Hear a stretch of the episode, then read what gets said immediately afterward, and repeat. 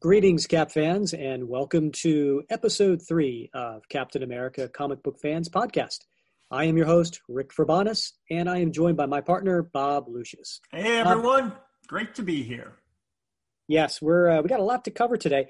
This is a a fun, and I, I use that word uh, carefully because it is a, it was a really fun story, and this is the the Bloodstone Hunt in Captain America Regular Series, Volume One, which took place between issues three fifty-seven and three sixty-two, and it was um, it was a, it was a fun story. So uh, obviously, there's six parts to this, so uh, we got a lot to cover. So we'll go ahead and, and uh, get this rolling. All right, let's go. All right, so I, I will start by saying that the issue three fifty-seven, which is part one, uh, does have a the majority of the story. Uh, is like the seventeen pages, I think it was, um, is part two of a previous story that was uh, about Cap being a teenager, going in and looking for uh, a missing teen with uh, the Sisters of Sin, and it was drawn by Al Milgram. So we're not going to get into that. We're just going to get right into the, the Bloodstone Hunt, and which is interesting because the last ten pages of this issue are this story, and it starts with prologue, which, you know, you don't expect to see that at the end of a story, but it is the prologue to the Bloodstone Hunt. So we, we kick the story off, and it's these three shadowy figures, right? They're they're breaking in to this museum and uh, overpower a guard and steal this this huge crate. And they they they go ahead and, and we see that it is Batroc the Leaper, it is Machete, and it is Zaran. Now, for those who don't know these characters, uh, Batroc the Leaper, he's been around forever, right? He he was first introduced in Tales of Suspense number seventy-five back in nineteen sixty-six. Yeah. He has been a thorn in Cap's side for quite some time, and he actually had a small role in the Captain America Winter Soldier movie in the very beginning. So he's been around. You probably know him. But who are these other two characters? Well, uh, Maximillian Zaran, he he was first introduced in Shang Chi number seventy-seven, who, by the way, the artist on that book was Mike Zeck, so he was co-creator of Zaran. And he is a U K former British secret intelligence officer who uh, is a master of weapons. So you have him. And then the other character is Machete, who is Ferdinand Lopez. He is a revolutionary from San Diablo, a country in South America. And um, so actually these two characters worked with Batroc uh, in to become uh, Batroc's brigade in Captain America three oh two, three oh three, three oh four. And that back then, the three of them were trying to steal Captain America's shield. So here they are, once again, showing up in the pages of Captain America. So they, they grab this, this crate and they get into uh, this uh, truck. And as they're pulling away, there's this figure on the top of the truck, and we don't know who it is. Uh, we might kind of know who it is because who else wears a pink costume? Uh, there's there's really not much going on there. But anyway, so they, they go to the Silverman funeral home, drop off the crate, and there enough is Baron Zemo waiting for him. And, and not just any Baron Zemo. This is Baron Helmut Zemo, which is the thirteenth Baron Zemo, uh, the same guy who was introduced in Cap one sixty-eight, who is the son of the the Zemo that uh, fought Steve in World War Two. So here he is, Baron Helmut Zemo, also sometimes referred to as Zemo two. And they open up the crate and they see a skeleton. And he's so excited. He's like, "Ja, ja, this is it, the skeleton of Ulysses Bloodstone." And it's a nice splash page, right? And right there, there's the logo. I mean, you know this is a big story, Bob, when the story itself has its own logo, and it did. It had the Bloodstone Hunt logo. And uh, this is also the same thing that draped across the Captain America logo on the front of the cover for these six issues. So you could tell right away this was a, a story that was, you know, a little different from everything else. Yeah, I mean, uh, that's true. Uh, you know, it's funny when you, you look at that, and as you said, not a lot of not a lot of story arcs have their own uh, logo, but they were really building up to this one. Yeah, and if I could go back to that cover, right? The other thing that changed in, with this this particular issue on the cover was not only the Bloodstone Hunt part one of six, but in the corner box, we have a new logo, right? Before we had Kieron Dwyer with a, a very bulky uh, cap kind of running with his shield with a smile on his face. And um, but this one, this one has Cap in a, in a kind of a shadowy look. And behind him is Rachel, also known as Diamondback. Yes, yes. And even yeah. better, even right better. above her, right above her is a heart with a little with a little tear in it. Oh, yeah. Oh. Now I gotta I gotta tell you, I uh, I this came out just as I was shipping off to uh, to to the Marine Corps, you know, after after college and embarking on my. So I didn't read this at the time, but I'm really curious what what readers at the time thought of that uh, of that new box up there in the corner with the little broken heart, um, how that went over. yeah, yeah, you know, you know, you bring up a good you remember? point. Yeah, I I remember seeing it and being like, what, what, what what's going on here? you know, because because Diamondback, she was introduced in issue three ten, and that was, you know, a few years previously when she was with uh, the Serpent Society, and um, and we we knew very early on. In that issue, she was very smitten with Captain America. Uh, so, so yeah, it was uh, it was crazy. But you know what? You bring up a good point about what was going on during that time, because this is nineteen eighty-nine. So maybe we need to set the scene a little bit here of of what was going through people's minds in nineteen eighty-nine. Like, what were the big stories back then to kind of set the stage for for this story and how it would play out. Right.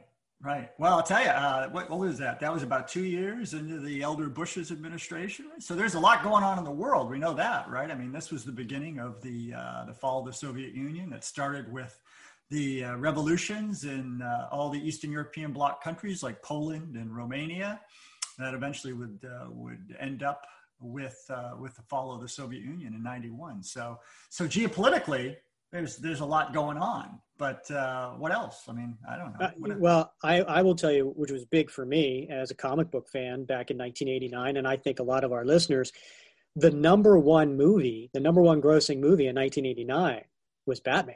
Oh, Batman. And, you know, Michael Keaton, right? Yeah. I mean, yeah. I'm Batman, right? The I mean, Batman, that, yeah. so so that was, uh, that was huge. But the other thing, too, that was really big back there movie-wise, the number two grossing movie was Indiana Jones uh, and the Last Crusade. Okay. So I, I I think with that being said, I think, you know, this story had a little bit of an Indiana Jones yeah. feel to it, right? It had a lot of it. Yeah. So we're, let's let's talk about that. So so we get back to the, the splash page. We we see that it's Ulysses Bloodstone and Baron Zemo is so excited. And then next thing you know, the next panel coming in is um, – Uh, this this character that uh, and, and he comes from behind this this uh, drape, if you will, and he is a, it's a dwarf with a uh, all white three piece suit, wearing sunglasses, a chain, uh, goatee, very stylish looking guy, and uh, Batroc's like, "Who's this?" And uh, Zemo says, "This is my associate, Tristram Micawber. He is a psycho detective." And then he goes and he puts his hand on the uh, the, the skeleton. And then we get to get the backstory of Ulysses Bloodstone. So we hear that, you know, he was back in the caveman days. He's been around that long, but then a, a meteorite comes and there's an alien and there's a stone. He, he gets the stone, it, it shatters it with his spear. It ends up embedding onto his chest, and, and which gives him this uh, ability to be immortal. And then he, he through the centuries, he stalks and he slays monsters. So that's that's the character. Then part of the story is that uh, the, the the stone shatters, and you know uh, Ulysses Bloodstone is collapsed, and, and then it's taken away by the custody. And and Zemo's like, and the gems. What are the gems? Well, they vanished. So so that's how we get introduced to Ulysses Bloodstone. Yeah, yeah. Now, uh, I, I'll be honest with you. The first time I read through this uh, was several, several years ago, and picked it up again. And I got a little curious about old Ulysses, and uh, and I was surprised. I thought this was was possibly uh, uh, an invention by Gru, but in fact, the character of Ulysses Bloodstone goes back quite a ways. So, uh, I mean, the first appearance was back in Strange Tales seventy-three, and that was a bit of a retcon appearance, and uh, you wouldn't know it from reading the story that it was this guy. But uh, but he was also in Marvel Presents uh, number one and number two, which basically told his backstory, Uh, which you just sort of summarized, and which is summarized in a little bit more depth in uh, in this first issue of the Bloodstone Hunt. So he's been around some time, and then uh, he died in uh, in Rampaging Hulk number eight back in uh, in nineteen seventy-eight. So uh, so that's that's where he he uh, he met his end, and that's where this story sort of picks up many years later. So the story picks up, and we find that the character that was on top of the truck is Diamondback. And she's been spying on them this entire time, trying to hear what's going on. And uh, Zaran basically f- finds out that, you know, she's spying, and um, they, they fight. And she she's doing okay. She's doing okay for a, an Olympic-style gymnast with some fake diamonds. Um, but out of nowhere, Batroc comes and he knocks her out. Then, he, of course, he's like, oh, my, it, it is a woman. Oh, a thousand pardons, mademoiselle, right? Uh, and apologies to to all my French friends uh, and my my bad uh, Batroc the, the Leaper accent. So they they capture her, uh, and then we you know we already know that these guys, Batroc's brigade, they're not very good, right? Not, not they're not respectable people. They've already practically killed a guard. Uh, now we've got um, uh, Machete. Uh, when Batroc says, "Oh, you know, what should we do with her?" Machete's like, I know what I'd like to do with her. You know, I mean, these are these are not good guys, right? Yeah, so um, these were these are racy comics back in uh, back in the day. So oh, absolutely. I mean, so I mean, these were racy. I mean, so at one point they they take Diamondback and they throw her in with the skeleton and and, and lock her up. And, and Machete's like, such a waste. You know, I mean, like, wow, mm-hmm. okay.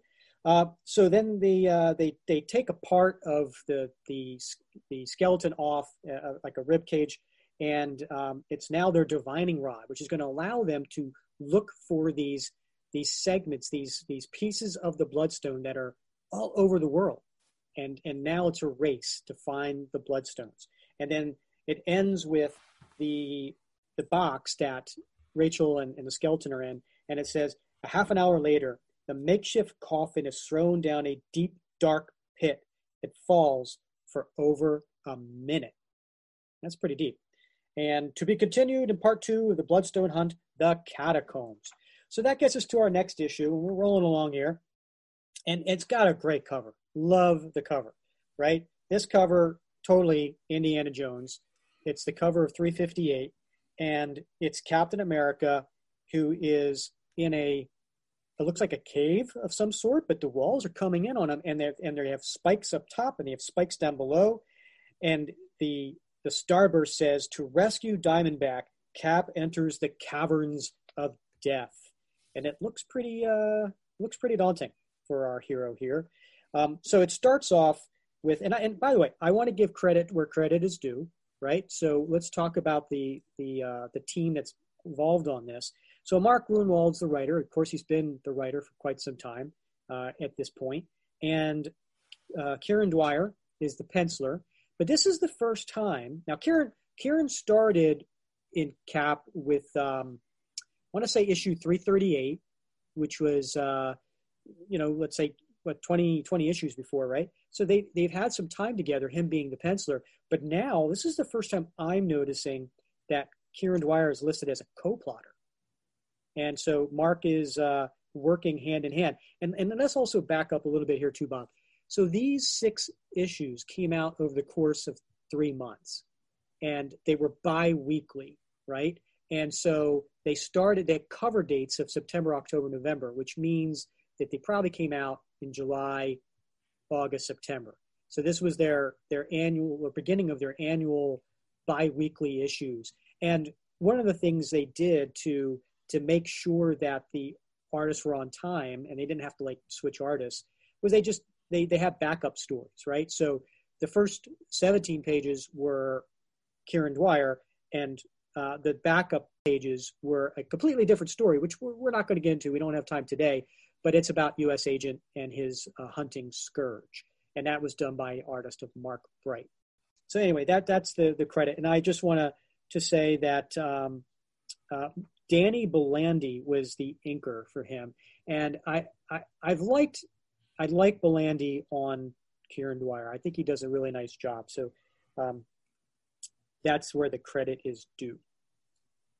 All right, so the title of this story is Bones of Contention.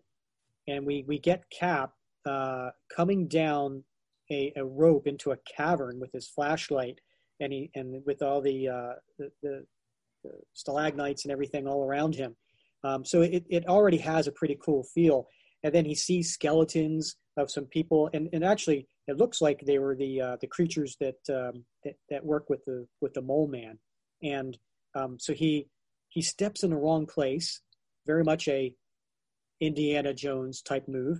And next thing you know, all these spikes start flying at him, and he's he's getting hit, but his shield takes some. His acrobatic moves kind of get him out of harm's way, but of course where he lands, it opens up underneath him and it goes into a lava pit, right? So so then he he he he has to jump for it, and as he jumps for it, more spikes come out, so he he gets you know hurt there, and he's climbing up the these spikes, and then as he comes out of that, there's another booby trap, and a, and a and a wall comes down which has spikes on it, and he has to get underneath it very quickly, and uh, and then another one, and then he's in a place where the uh, the walls start coming in and they have spikes, uh, and he and he works his way out of this. But this is one, two, three, four, five pages of traps that he has to to get through, a la Indiana Jones. I don't know about you, but this. This was a great way to just grab the reader, right? You know, just pull you in, right? Yeah, I don't know how many uh, how many uh, young kids who read this at the time sort of uh, play acted that scenario, those scenarios, you know, in their bedroom and in their house, you know, rep- replicating, you know, trying to replicate all those maneuvers and obstacles, and uh, so yeah, it's a great several pages of uh, just uh, quintessential Cap acrobatics and uh, problem solving. Yes. And I love being able to find out, uh, you know, what's in that little utility uh, bag that he carries on his belt. So yeah, he's got some tape and a blasting cap. So uh, fortuitous. Yes, yes, he uh, he is a well, you know, they do call him a uh, the big Boy Scout. So he is prepared. Right. Yeah. So then he goes into, he sees this deeper pit in some sort of cavern where there's, again, more skeletons, uh, which seems to be an interesting story that I don't know if we ever get to. But yeah. uh, but there is a, a deep, deep, dark pit.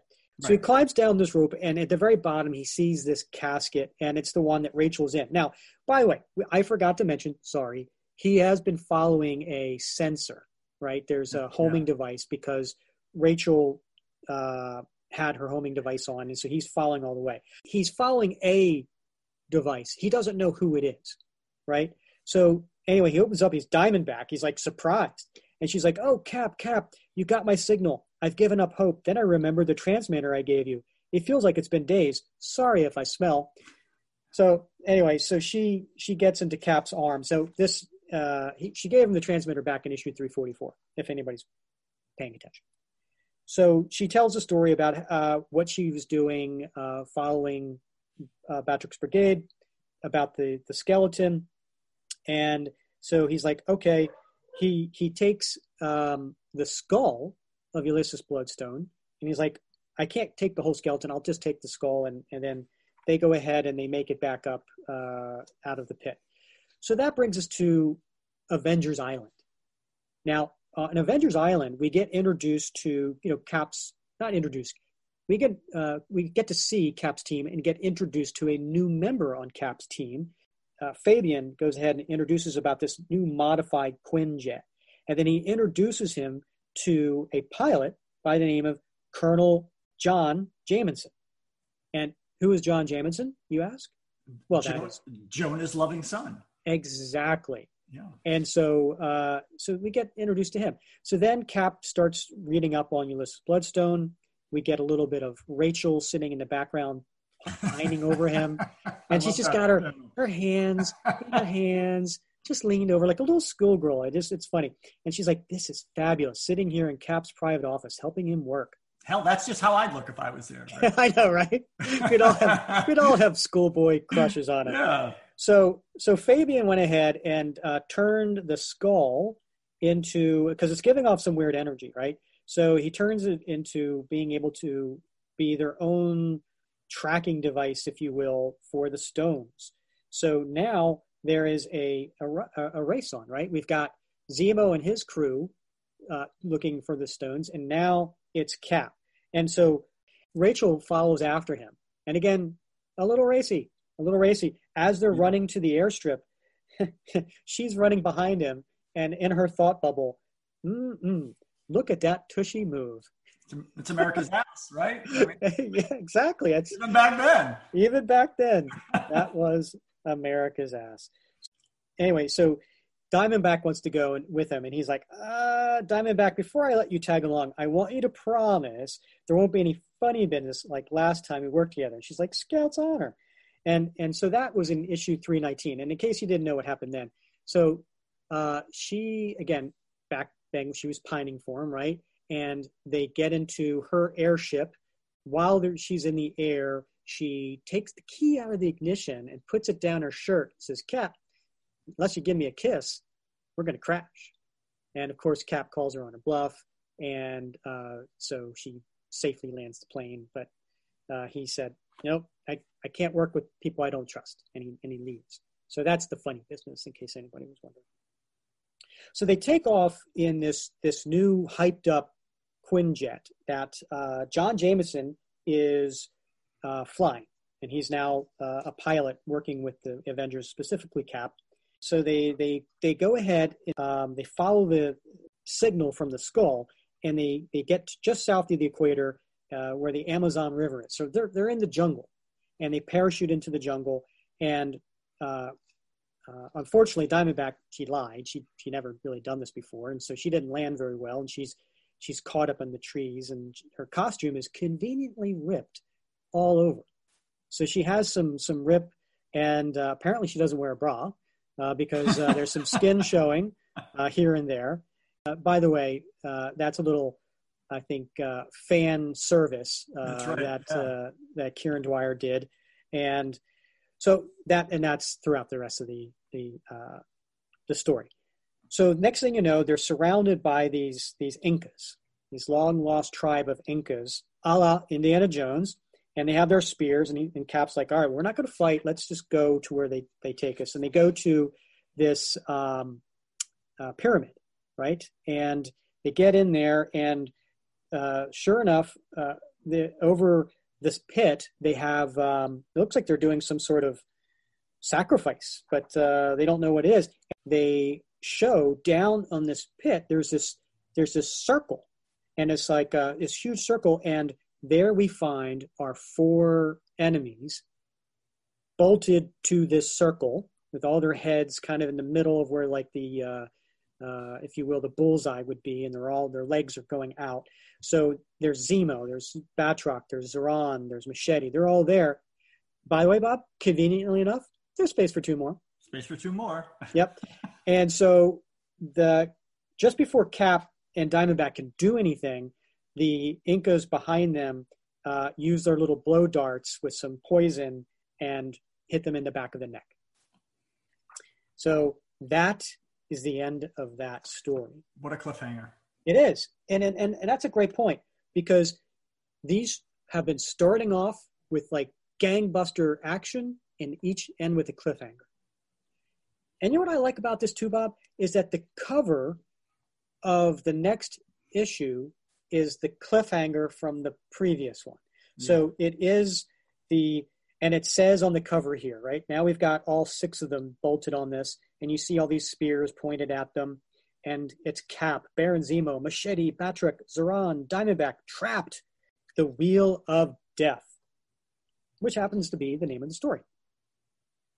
So we go back into this. And uh, and by the way, you know, uh, just want to point out uh, that Bob Sharon uh, is now the new colorist on this, um, taking over for the previous colors.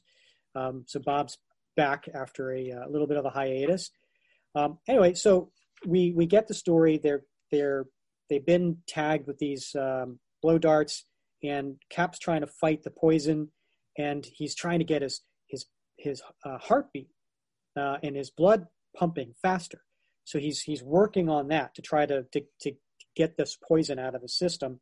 And the uh, sure enough, right when the everybody is supposed to throw their spears at Cap and, and the other captives here, Cap breaks free, grabs a spear, and takes that spear and knocks down all the other spears, like kind of like in a in a batting motion, right? And and getting all the others. So, and he catches a few more. He breaks himself out. He throws the spear, blunt end, not tip end, blunt end first at the uh, at the the head the head Inca, and um, anyway the uh, he he gets them free, and, and he's he's fighting. He's still fighting off the um, the uh, the poison, right?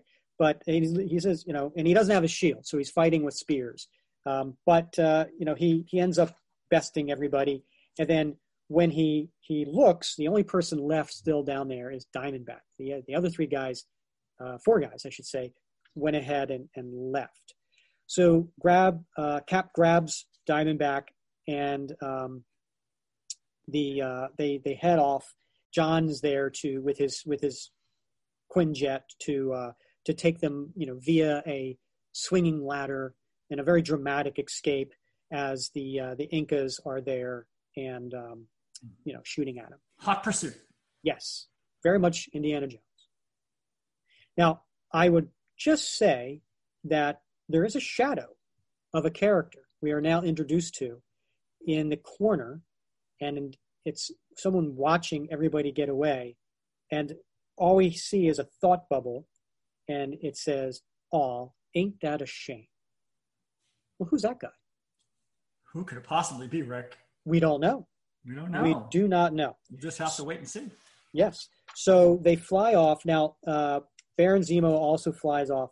And I have to say, he's he's in here, and he's talking with his, the Batroc's brigade, as well as the, the clairvoyant.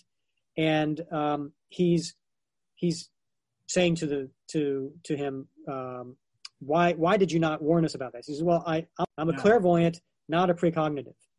Uh, I read the present, not the future. So okay, that explains that.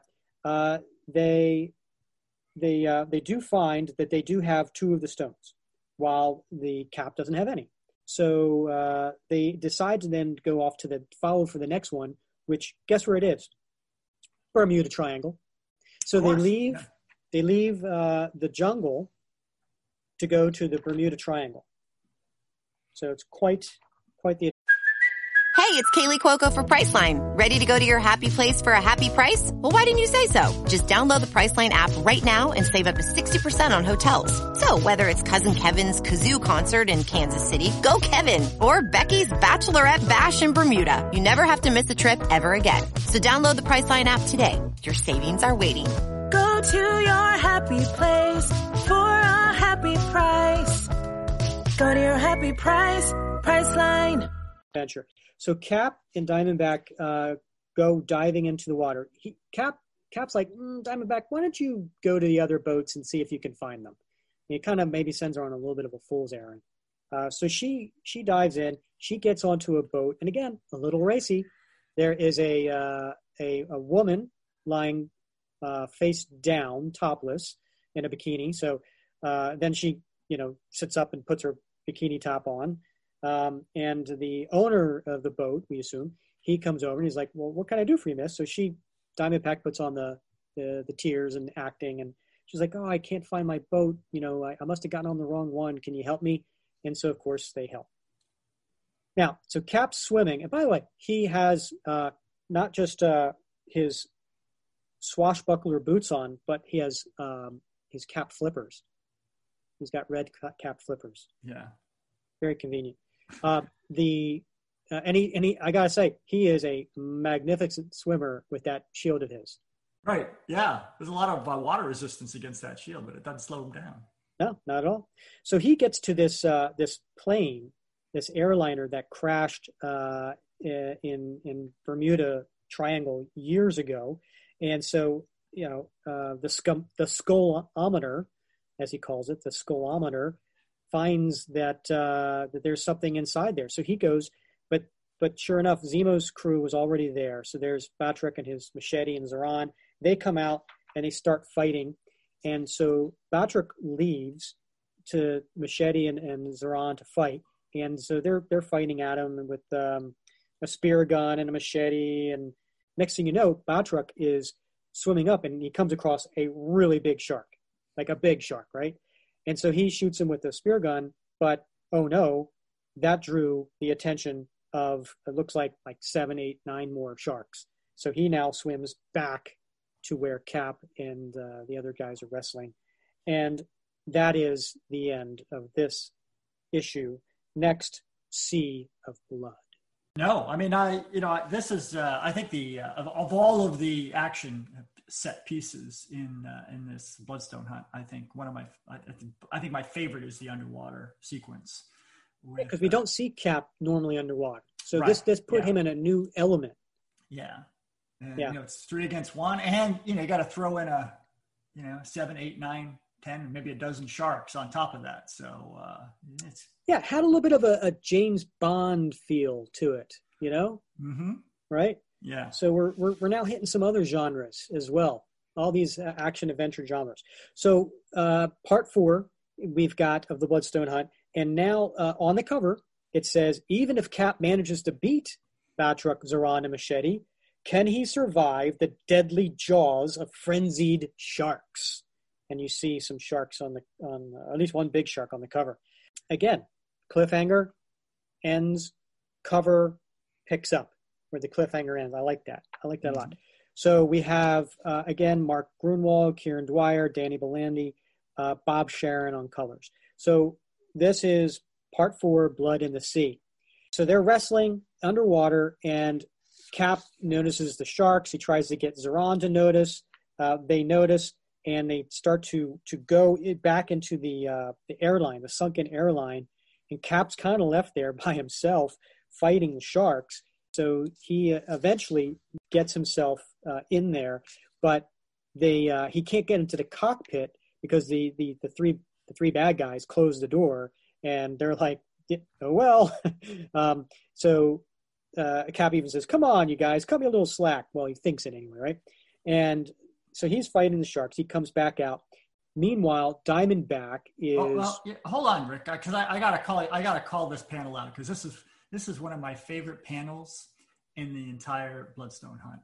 Yeah? And, uh, maybe it's just because I'm a, I'm a big softie, you know, but, you know, Cap Cap doesn't like to kill, you know, whether it's man or beast. And, uh, you know, right before he goes into the to the airliner trying to get into the cockpit, he's he's kind of wrestling with some sharks, right? Mm-hmm. And uh, and he decides he's got to he's got to put down one shark and hopefully use it as bait to draw off some of the other sharks. But before he does so, he apologizes to the shark. And he says, sorry, Jaws, I know you were just looking for your next meal, same as everyone, but it was you or me. So, you know, Cap doesn't take any life uh, for granted, right? And he doesn't, that's true. He doesn't, he doesn't like to take any life if he doesn't have to, even if it's a, it's a deadly shark that's uh, trying to eat him. And uh, man, that's just, that's just so Cap. It is. It is. And that's another reason why we, we love the character of Steve Rogers. So there we have Rachel on the, on this boat, and with some help from this guy and his reluctant female companion.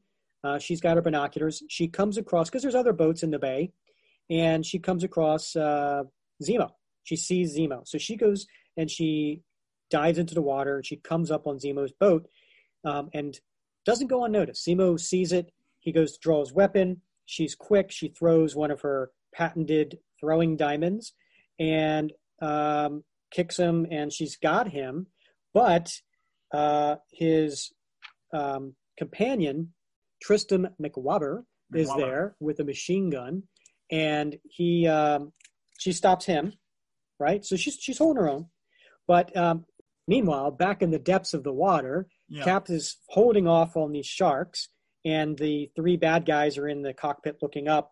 And at this point, uh, Batroc says, Captain is in, in the soup now. A pity so great a fighter must die. So, so, so then we cut back, and it's um, uh, Diamondback is uh, taking care of, of business with um, uh, with Zemo and Micawber, and uh, so she she puts Micawber down.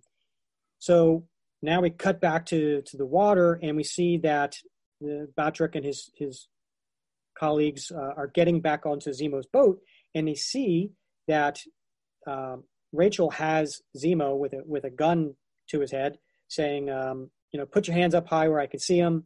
Uh, now, who has the Bloodstone fragment? And, you know, toss it to me. So they toss it, they, you know, but but Batroc's no fool, right? He tosses it so that Rachel has to reach for it, which gives uh, Zaran uh, an opening to throw one of his sighs, gets her on the shoulder.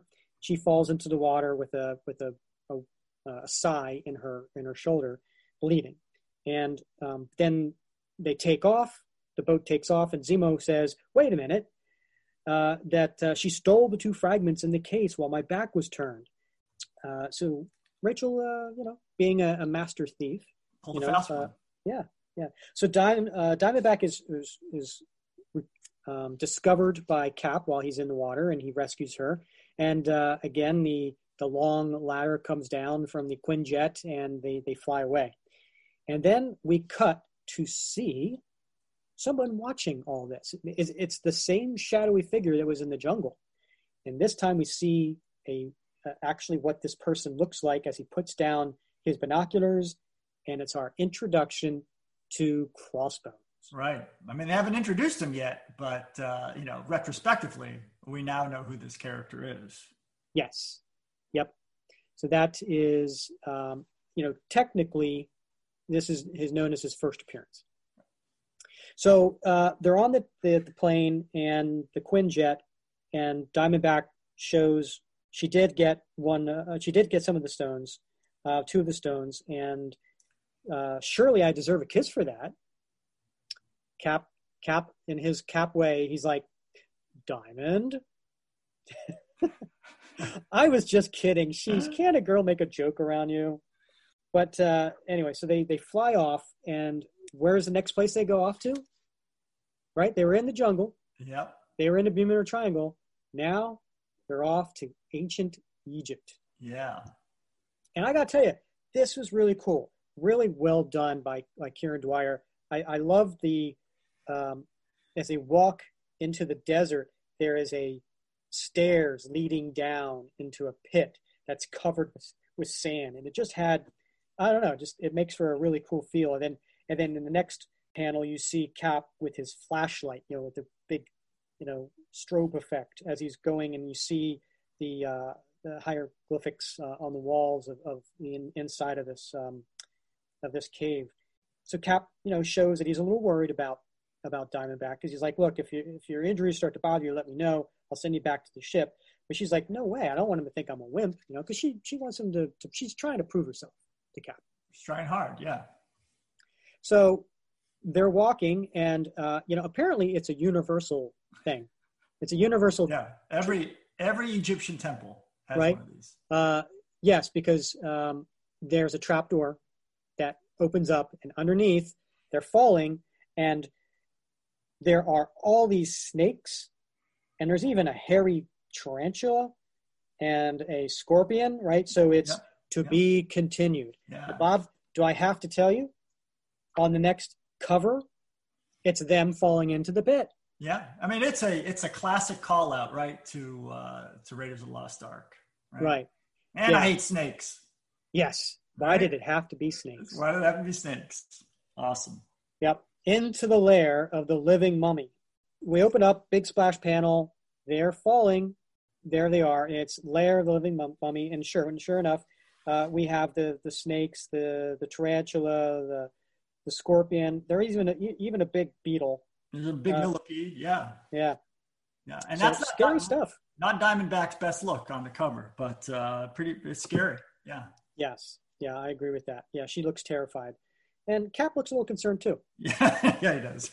So they uh, they're they're they're falling, and Cap uh, lands first and catches Diamondback, and um, he he takes her, and kind of with that momentum, because his his feet crouch, he then jumps and like throws her up, and she lands. Now remember, she her shoulder got stabbed, so she's really in a lot of pain there, but she she made it, and she's pulling herself up, and Cap's like, okay, my micro chainmail uniform seems to be proof against most of these critters' bites and stings, but there's bound to be a few worn spots here and there. Well, you know where that worn spot must have been, uh, Bob? Where's I'll that? tell you. Uh, that would be in the back of his neck where a Inca blow dart hit. Yeah. Right? So apparently a chainmail was as like, I think they almost like mark how to write this here. He had to be like, oh, there's bound to be a few worn spots here and there, because yeah. I think we'd all kind of guess, well, okay, so sure, a uh, snake fangs can't get through, but uh, a little yeah. Inca blow dart. Blow dart, yeah. Time for a tune-up on the micro chainmail. Yes. Yeah. Uh, so Cap jumps up, and he uh, he grabs Rachel's arm, but she, from the pain, Uh, it's did she dislocated because I mean, he weighs like two hundred forty pounds, right? Yeah. So um, he, she, he dislocates her shoulder, and so she screams in pain.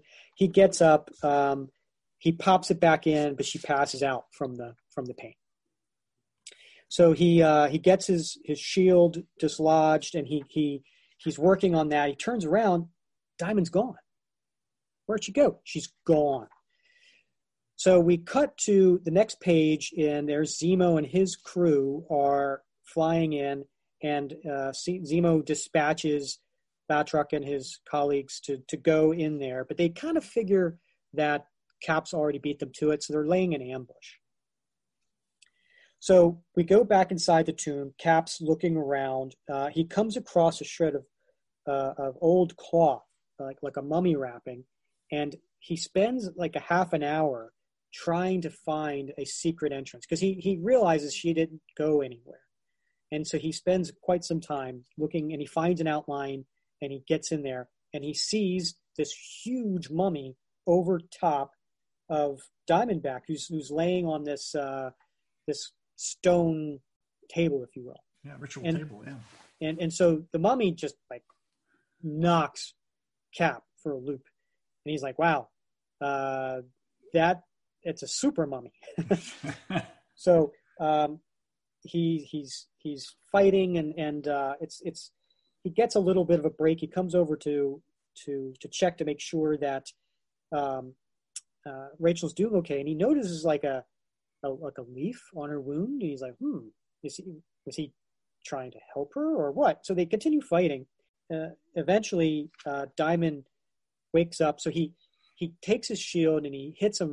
The mummy right in the throat, which is enough to kind of break free from his grips, and and Cap's like, Diamond, are you all right? And she's like, I feel great, Cap. No pain in your shoulder? None. Ah, so you were trying to help. Why? And so uh, the mummy starts to try to talk, but Cap doesn't understand what, what, what the mummy's saying. But guess who does? That would be Rachel, because her teammate in the Serpent Society, Asp, is from Egypt and, and knows the language. So she got acquainted with the language. So, yeah. Not the easiest language to pick up, but, uh, you know, she can be a smart cookie. Uh, apparently. Yeah. So um, they're talking, and convinces the mummy to give the stone to Cap. In return, Cap says um, he will, once he gets all five fragments, he will return to uh, try to restore the mummy. And um, the mummy, uh, uh, via translation from Rachel, says, uh, he, he just said that if you're lying to him, he will spend the rest of his immortal life hunting you down. And what does Cap say? Yeah, I love it. I love it, Rick. Tell him I never lied. Yeah, there you go. Right? That's the stuff. Yes, that's the Steve we know and love. Um, and by the way, a little side note. I didn't know that this mummy was an actual character, right? Even though on the on the, the cover it says the living mummy, the living mummy is a character. I didn't know that back in nineteen eighty-nine when I was reading this. Yeah. But the, the living mummy, um, I think his real name is N-Kantu, something N-Kantu. like that. Yeah. Yeah. And um, the living mummy's been around for a while. He actually has been part of the Howling Commandos with some other creatures and uh, the Legion of Monsters. So uh, interesting that Mark Gruenwald uh, brought this this character in into his story. Yeah. So the Zemo and uh, flies off uh, and talking about uh, you know the the incompetence that why why can't they do anything, and and here's a tender side of Zemo we never see. I know you don't see this very often. It doesn't last very long, but yeah. Yeah. So there's uh, uh, Micawber on on his on a couch, and um, the, Zemo is getting some water, giving him something to drink. He's he's bandaged him up, uh, but you know, uh, chances are it's just basically because he needs him, right? Yeah. Because um, he had a concussion, and then uh, Micawber wakes up and he says, "I had a vision, Zemo. Someone, someone else wants the Bloodstones. Two others." And Zemo's like, "Who? Who?" Of course, the guy faints. Um, so then we get back to. Uh, Remember John Jameson? So he's he's been hovering, right? He's circling, he's flying around, waiting for Cap's signal. And as he's sitting there, he sees that there are two, the, the two um, bloodstones that are there, and he starts to get a little antsy. "Something about them fascinates me," he says, "as if I can't guess what. Reminds me of the moonstone I once wore, that once wore me. When Colonel James Jameson became the savage man-beast the world came to know as the man-wolf. Got to put these away. Stop playing with them. The moonstone is gone. That part of life is all behind me." Or is it? There's a little foreshadowing for the Cap Wolf mm. saga that comes uh, later on in Mark Gruenwald's stories. But we do see in the background Crossbones' mask. So apparently hiding. Crossbones is on the Quinjet. Hiding on, hiding in the shadows. Yep. So Cap and, and Diamondback, they leave. Uh, they get ambushed. Uh, they beat the ambush. And they, once again, get onto the flying uh, ladder that is from uh, the Quinjet. And they're on it. But it gets shot by Zemo's aircraft. He's got his guns. And part of it is shot. So he's dangling. And next thing you know, it's ending. And this is the one point where it doesn't uh, go to that uh, cliffhanger on the cover of the next issue. Um, but the next cover, it says, and, and, and there's, it says, "At last, the harrowing end of the hunt, Zemo ascended." And there's this white figure with energy floating in the air. And you've got Cap and Batroc and Machete and Diamondback, and for the first time ever, Crossbones on the cover. Mm-hmm. And what's the name of this particular story? Necromancing the Stone. You know, it's funny, as I was rereading these, Bob, I, I of course it brings back Indiana Jones, right? Yeah. It has a huge feel that, but it also brought back Romancing the Stone. Yeah, nineteen eighty-four. Nile, yeah. Right? Yeah, Michael Douglas, actually, right? Yes. That was a pretty good flick. So here they are hanging by the uh, the shot up ladder, and Diamondback and Cap, and it's a very precarious situation. Cap tells Diamondback to get behind her. John Jameson decides, "Look, I got to take evasive action." He just he just goes and boom, afterburners. Luckily, Cap and Diamondback hang on, and uh, they get back onto the ship. And um, Cap's been shot and uh, in the leg. And Cap's like, "So I have. Get me the first aid kit." It's just a flesh wound. Yes, just a flesh wound. So they, they're they're talking about uh, they got to go find the fifth and final fragment, and nobody notices Crossbones lurking in the background. So Zemo and, and his crew get on their ship. The uh, captain did drop um, one of the stones. Batroc was able to secure it in the desert. I'm sure that was easy. And they, um, uh, Micawber starts to wake up and, and reminds everybody someone else wants the stone. but he won't say who.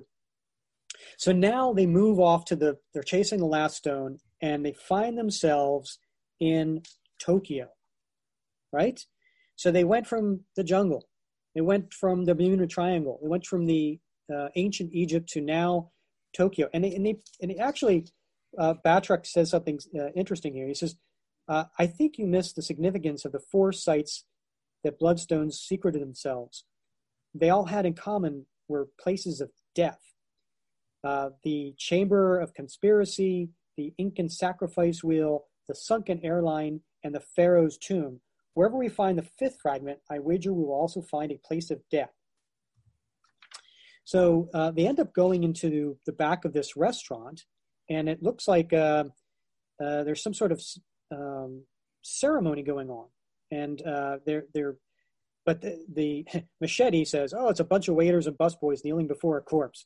But um, they, they do have the bloodstone, and they're trying to, it looks like, to raise someone from the dead. So now we're kind of getting an idea of what these stones may be able to do.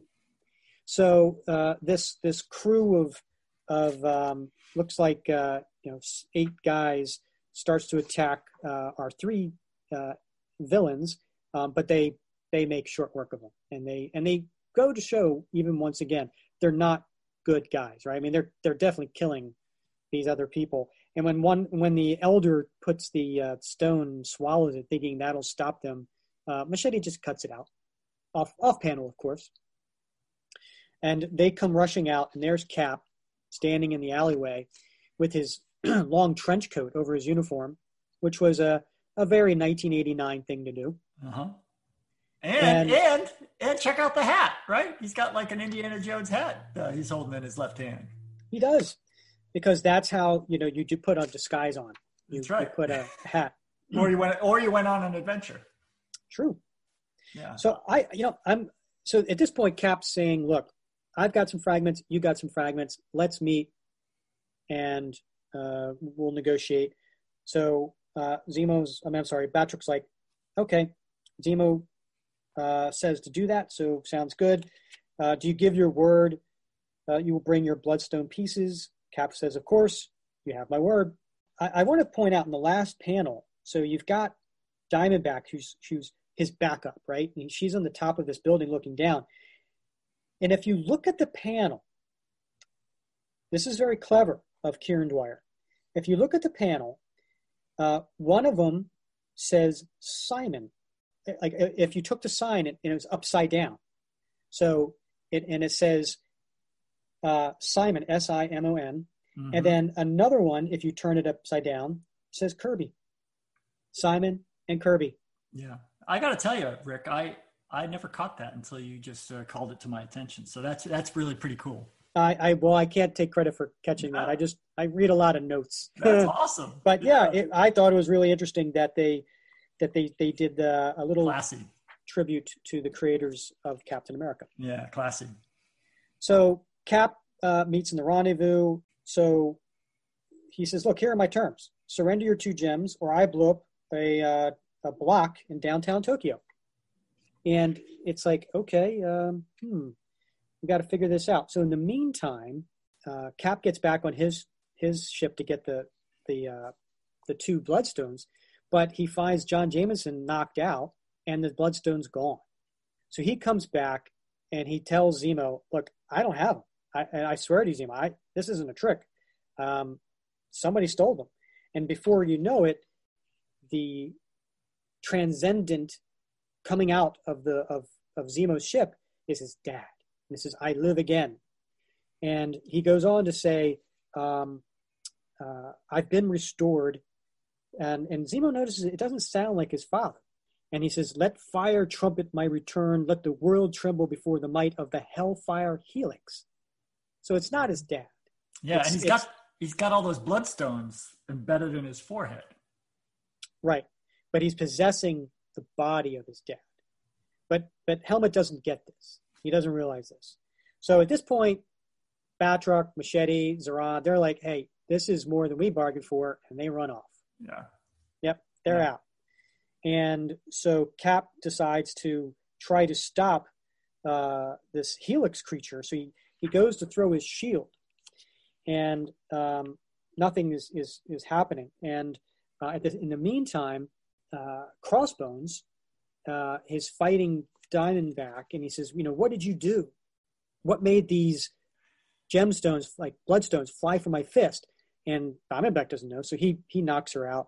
And um, so basically, I guess when the the the the, dime, uh, the bloodstones got close enough to each other, they formed one and went to the corpse, and, and, and the helix creature took over. So uh, again, there's a long fight. Uh, they're trying to stop, but um, eventually, um, you know, the the the island, it appears like where they're at, starting to erupt from from the power of the helix, and uh, looks like volcanoes starting to pop up, you know, lava and things like that. Cap's like, this may cost me my shield because um, it may fall in the lava, but it'll be worth it. And um, so he's, he's going to toss one last time to try to to take the the skull off. And at the same time, um, Crossbones gets his his um, his weapon. He fires a a bolt at the diamond and uh, the bloodstone, and it it, it shatters, right? And, and that's the end of that. And uh, Zemo is is falling into this pit, and Cap grabs him at the last second. He says, stop jerking around. Um, and Zemo's like, let go of me. My father is down there. Uh, father, here I come. And he falls into this pit. And Cap's like, crazy fool, throwing those away of his life like that. Well, Zemo and the Bloodstone are gone, but that still leaves. And then Diamondback, where are you? She's not there. Odd. I could have sworn I saw someone throw or shoot from inside the ship at the same instant I whipped my shield at the bloodstone creature. The day may have been saved, but two mysteries remain. And it says, end, question mark. And that, Bob, was the Bloodstone Hunt. That was, uh, and that's, that's what I said in the beginning of this podcast. It was fun. I think it was a lot of fun. It was action-packed, and I got I gotta say, it wasn't uh, that that last couple pages, not not uh, Zemo's uh, best moment. Yeah, uh, yeah, he kind of lost his uh, lost his uh, lost his marbles there toward the end. Um, yep, and he will he will come back in, in other forms, uh, you know, with the Thunderbolts and things like that. But mm-hmm. um, yeah, I mean, as Mark Gruenwald writes him, he is he is a little crazy, he's a little obsessed, you know, thinking that Cap killed his father. Yeah. More than once. Right, right, right. For everybody who's, who's listened uh, during these these six uh, issues, I, I hope you had as much fun uh, as we did talking about it.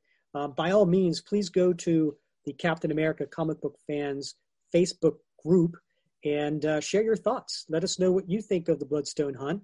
Let us know what you think uh, of our take on the story, and uh, you know, provide us your feedback. And as always, We we really appreciate if you uh, subscribe on your favorite platform, uh, leave us a review, and um, you know, any support, you know, we we certainly do appreciate, because we hope to keep doing these for you uh, each week. Yeah, and hey, and if there's any details that we missed, please let us know, because uh, we're always looking to get more out of these stories, and every time we read them, we get something new, and I'm sure you do as well. And so be sure to share those with us. Yeah. Now, speaking of of next story, we're going to cover.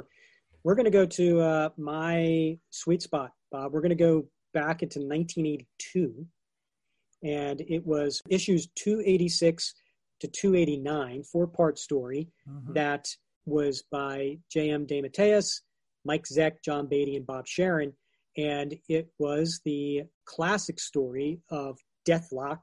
The Demolisher. Yes, Deathlock and Captain America. Yeah.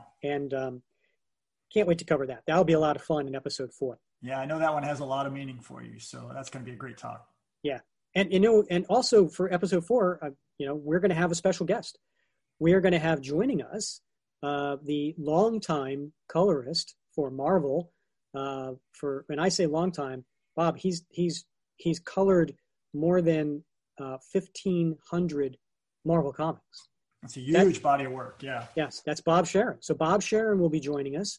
And uh, an episode four, and he's going to talk about his time with Cap and, and some other uh, Marvel comics as well. So that'll be a lot of fun. Yeah, yeah, he's got he's got some great stories to share, and uh, and and uh, you know, I learned I'm going to learn some stuff from him too, I bet. Yep, absolutely. All right, Bob, this has been this has been a good time. So I appreciate uh, everyone listening, and we uh, look forward to talking with you next episode. All right, be well, everyone.